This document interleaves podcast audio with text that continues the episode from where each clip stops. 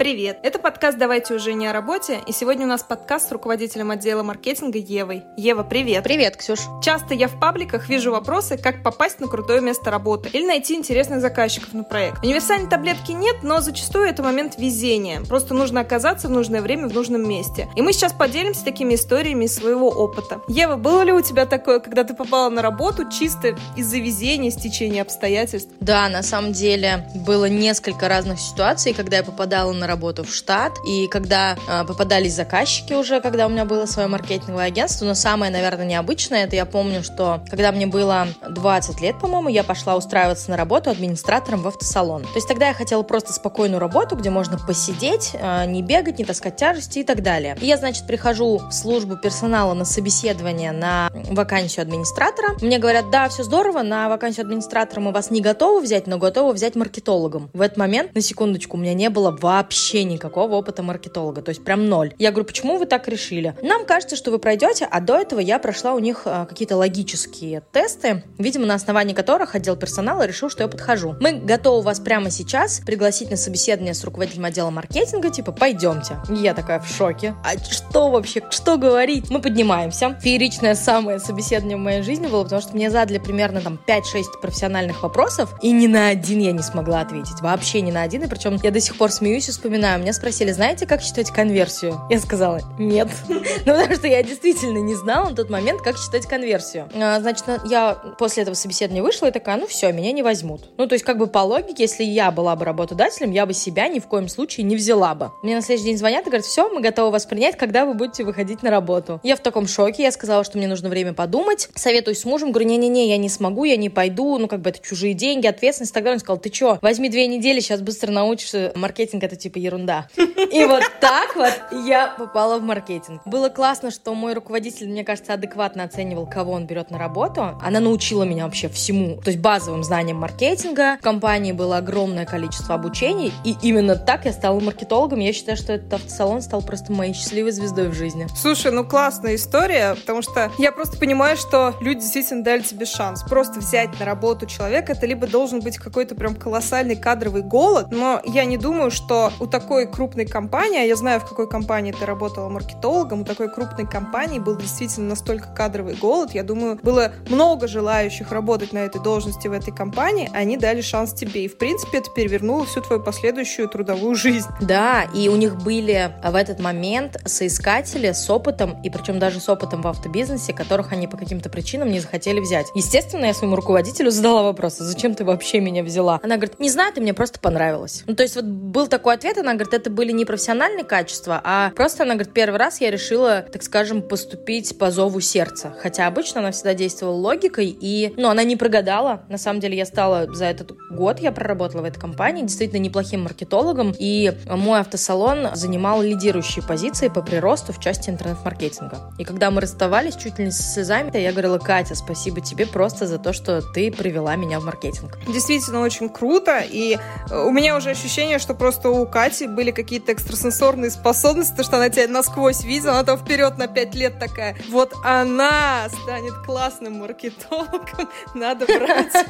Похоже, что да. Ну, реально очень талантливый руководитель. Там, на самом деле, отдельно я все-таки хочу отметить службу персонала которая вот в чем-то, вот те, то есть они что-то заметили, значит, у них есть какие-то критерии, и это как раз, наверное, о том, что компании нельзя экономить на службе персонала, и там должны работать профессионалы. Но это еще не только про отдел персонала и то, что на нем нельзя экономить, но это еще и про то, что, наверное, не всегда при подборе кадров именно руководителям отделов стоит полагаться сугубо там на портфолио, какие-то заслуги, какие-то кейсы. Иногда действительно имеет место вот какая-то интуиция, какое-то чутье, потому что вот, ну, знаешь, на нынешнем месте работы, где я работаю уже почти 4 года, я тоже попала совершенно случайно. Все произошло удивительнейшим образом. Я работала в агентстве, и получается, что один раз через знакомых меня срочно позвали помочь э, с текстом для сайта. Сайт надо было в понедельник выкатывать, копирайтера у людей не было, и надо было срочно написать текст для всех страниц. Меня посоветовали как человека, который может сделать все быстро, и я вот с этим SEO специалистом работала единственный раз в жизни просто, единственный. Мы до этого никогда не пересекались. И именно в тот момент, когда я писала тексты для него, к нему обратился мой будущий руководитель и спросил, а у тебя есть какие-то копирайтеры, которых ты можешь порекомендовать? И он порекомендовал меня. Какова была вероятность, что просто человек из Петербурга найдет именно меня? Никакая, да? У меня не было каких-то прям супер скиллов на тот момент, но я классно прокачалась, и это было двойное доверие, потому что я там пришла в отдел, где тоже никого по факту не было, и отдел там с нуля строился, я в него пришла в самом начале. А это самое сложное, между прочим.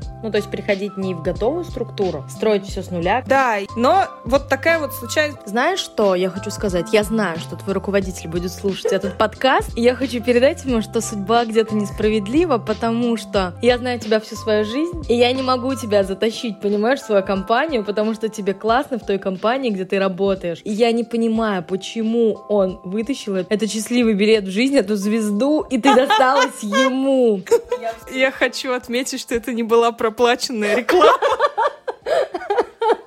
Кстати, вот в тему того, что ты сказала по поводу того, что руководитель доверяет не только скиллам, да, таким профессиональным, а просто своему чутью. У меня есть кейс, что после автосалона я устроилась э, в строительную компанию, где очень быстро стала руководителем. Через месяц меня назначили руководителем отдела маркетинга. То есть, во-первых, я только год назад попала в маркетинг, да, сейчас, мне кажется, опытных маркетологов должно потряхивать просто от моих слов. Но задание со звездочкой. Я должна была работать э, с людьми, которые... Девушка была финансисткой, молодой человек был айтишником, и я должна была их всему обучить, то есть это было одно из условий. И на самом деле сейчас мы до сих пор общаемся, эти ребята стали класс-китологами, они очень много учились, и в какой-то степени это тоже был счастливый билет для них в жизнь. Они поменяли деятельность, которой они больше горят. И в маркетинг люди попадают совсем из разных специальностей. Когда ты на HeadHunter, например, мониторишь резюме, ты видишь, что некоторые люди по 20 лет там могли работать условно на каком-то месте, сдвинуть их тяжело, да? Они просто меняют свои профессии. Кстати, это вот как раз для копирайтеров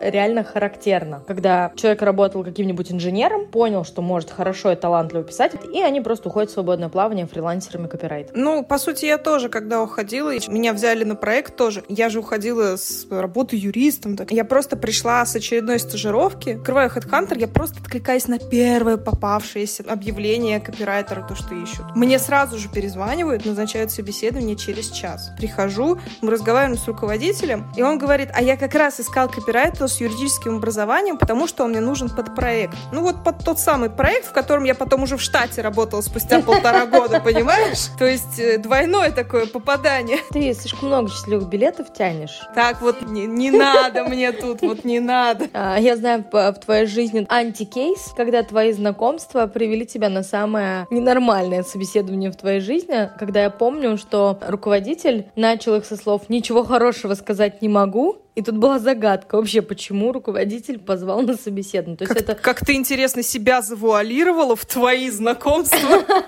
Ну, я не хотела палить, что позвала тебя я. Ну, это был такой наоборот, понимаешь, хоть где-то равновесие во вселенной. А вот я тебя от плохой работы отговорила, между прочим. Да, такое тоже было в моей жизни. Я собиралась в одну компанию, в которой работала Ксюша, и я решила такая, я знаю, что он там работает, я об этом знала из твоих соцсетей, и думаю, дай-ка спрошу, как там дела. В моей голове было, что человек скажет, он же там работает, типа, блин, у нас классно, приходи, тут корпкультура, корпоративы, праздники, все вовремя, все классно, все в белую. Реальность оказалась совсем другой. Мне сказали, беги, пожалуйста, ни в коем случае случае не соглашайся. И это, кстати, тоже было одно из моих стратегических решений. Я тогда осталась в строительной компании руководителем, из которой, собственно, я потом по следующему выросла до директора по маркетингу. Вот видишь, случайности какие, не случайные, да? Да, один-один. Еще прикольный был момент у меня, вот знаешь, из последнего полугода буквально. Никогда такого раньше со мной не было. Я крайне редко пишу комментарии где-то, в каких-то пабликах. Но тут прям вот черт дернул меня, знаешь, написать издевательский комментарий комментарий. Там профессиональное сообщество копирайтеров, и один человек задал вопрос, «А как оживить тексты? И я написала, вызывайте некроманта. То есть, конечно, все этот комментарий налайкали, но мне просто в личку буквально там через пару часов прилетел чувак, который написал мне километровое сообщение о том, как ему понравился мой комментарий, и то, что он как раз ищет там автора себе под проект, и он вот понял, что это именно я должна быть. Я никогда таким образом не находила заказчиков. То есть ему нужен был жук-сарказник, да? Да. Он увидел мой комментарий, влюбился в него, и все, говорит, больше ни с кем работать не хочу, только с вами. Ну, знаешь, когда с тобой познакомишься, э, поработаешь, потом есть проблема в том, что ты больше ни с кем не хочешь работать. И это реально боль руководителей, когда Ксюша не берет проекты, а тебе надо с кем-то работать, а ты не можешь, потому что все, ну, реально тебя не устраивают профессионально. А вот по поводу заказчиков, я помню так, что у нас было, а, мы сидели у коллеги дома, он а, снимал квартиру в хорошем а, жилом комплексе, там был бассейн, и мы подумали, ну, прикольно. К нему часто заходили его друзья, они там айтишники, бизнесмены и так далее, и так получилось, что мы случайно познакомились с одним парнем, с которым потом в будущем не смогли сработаться, но он познакомил меня с одним заказчиком, мы начали работать как агентство, то есть это были мои первые заказы, которые я начала брать на фриланс. И оттуда пошли еще заказчики, еще, еще, еще. И получается, что вот этот вот парень как раз, он стал тем катализатором, после которого меня стали знать как руководителя маркетингового агентства. Нет, слушай, это вообще уже и про нетворкинг в том числе. Я всегда везде говорю, что не надо там недооценивать нетворкинг, потому что, ну, э, на минуточку, я с 2017 года не искала работу сама. Офигеть. Вот что я могу тебе сказать. То есть вот как в мае 2017 года я пришла в первое агентство, и потом просто началось, а пошли сюда, а пошли сюда, а давай ты у нас будешь работать, а мы хотим, чтобы ты у нас работала. Я ни разу не искала работу сама. Вот уже 22 год скоро закончится. Нет, у меня, конечно, более богатый опыт, потому что я при... почти всегда находила именно работу на HeadHunter, но вот случались какие-то чудеса. А по поводу нетворкинга, да, мне кажется, что для особенно B2B более такой продуктивный ну, способ продвижения, просто он немножко неконтролируемый. Но просто тут вот, мне кажется, какой-то такой психологический триггер срабатывает, что ты знаешь этого человека, ты можешь на него положиться и так далее. Потому что я сама часто сталкиваюсь с тем, что когда я подбираю кандидатов через Headhunter, мне не совсем комфортно их оценивать. А если я условно спрошу у знакомых, и мне скажут, слушай, я могу его порекомендовать, то я уже заранее лояльна. А просто потому, что э, кто-то, либо ты сама, либо кто-то, кому ты доверяешь, этого человека в деле видел. Потому что придет человек, который вам не подходит, он не сработается с коллективом, если он не подойдет по скиллам, или если он просто работает не в том ключе, не в том стиле, как вам нужно, то ты потеряешь в первую очередь время, а время это всегда деньги. Да, и самое важное еще и не потерять репутацию в этом, потому что если ошибка сотрудника будет стоить репутационных потерь, это, ну, становится просто космически дорого.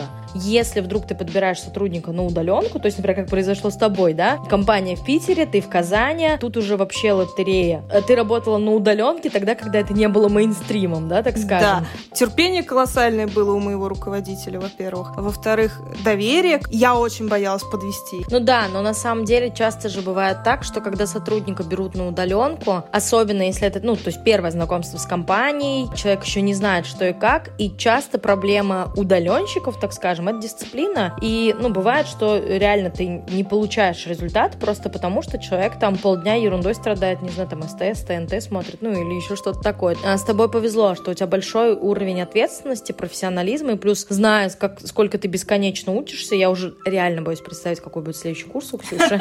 Поэтому тут просто реально с тобой повезло. Слушай, ну да, эта история не про меня, потому что, я повторюсь, я с 2017 года не ищу сама работу. Если бы я была безответственным человеком, этого бы не случилось. Да, вероятнее всего. Есть ли у тебя еще какие-то cool story про то, как ты случайно куда-то, где-то попала? Нет, нет, наверное, это ну, такие основные ключевые, которые, ну, было бы интересно послушать. Слушай, ну это все равно очень круто, потому что, знаешь, вот мы там говорим, то, что там удачи там не бывает, это все упорный труд. Нет, упорный труд, да, он имеет место быть, он нужен. Не говорим о том, что это не нужно. Еву, когда там пригласили на первую работу маркетологом, она упорно училась, постигала непостижимое просто в супер ускоренном темпе, потому что ей не то, что дали возможность учиться, ей надо было учиться быстро, и это же там на практике срочно применять. Да, и это, кстати, был, знаешь, это был первый год после замужества, то есть я только вышла замуж. После работы я приходила, и я училась. То есть вместо того, чтобы наслаждаться мужем, мужем, ходить гулять, отдыхать и так далее, я училась. В этом муж меня поддержал, и это тоже стало решающим. То есть, если бы у меня не было возможности учиться, я не была бы сейчас на своем месте. Можно надеяться на связи, знакомства, нетворкинг и так далее, но нужно не забывать, что только прокачка себя тебя на самом деле, ну, продвигает еще больше.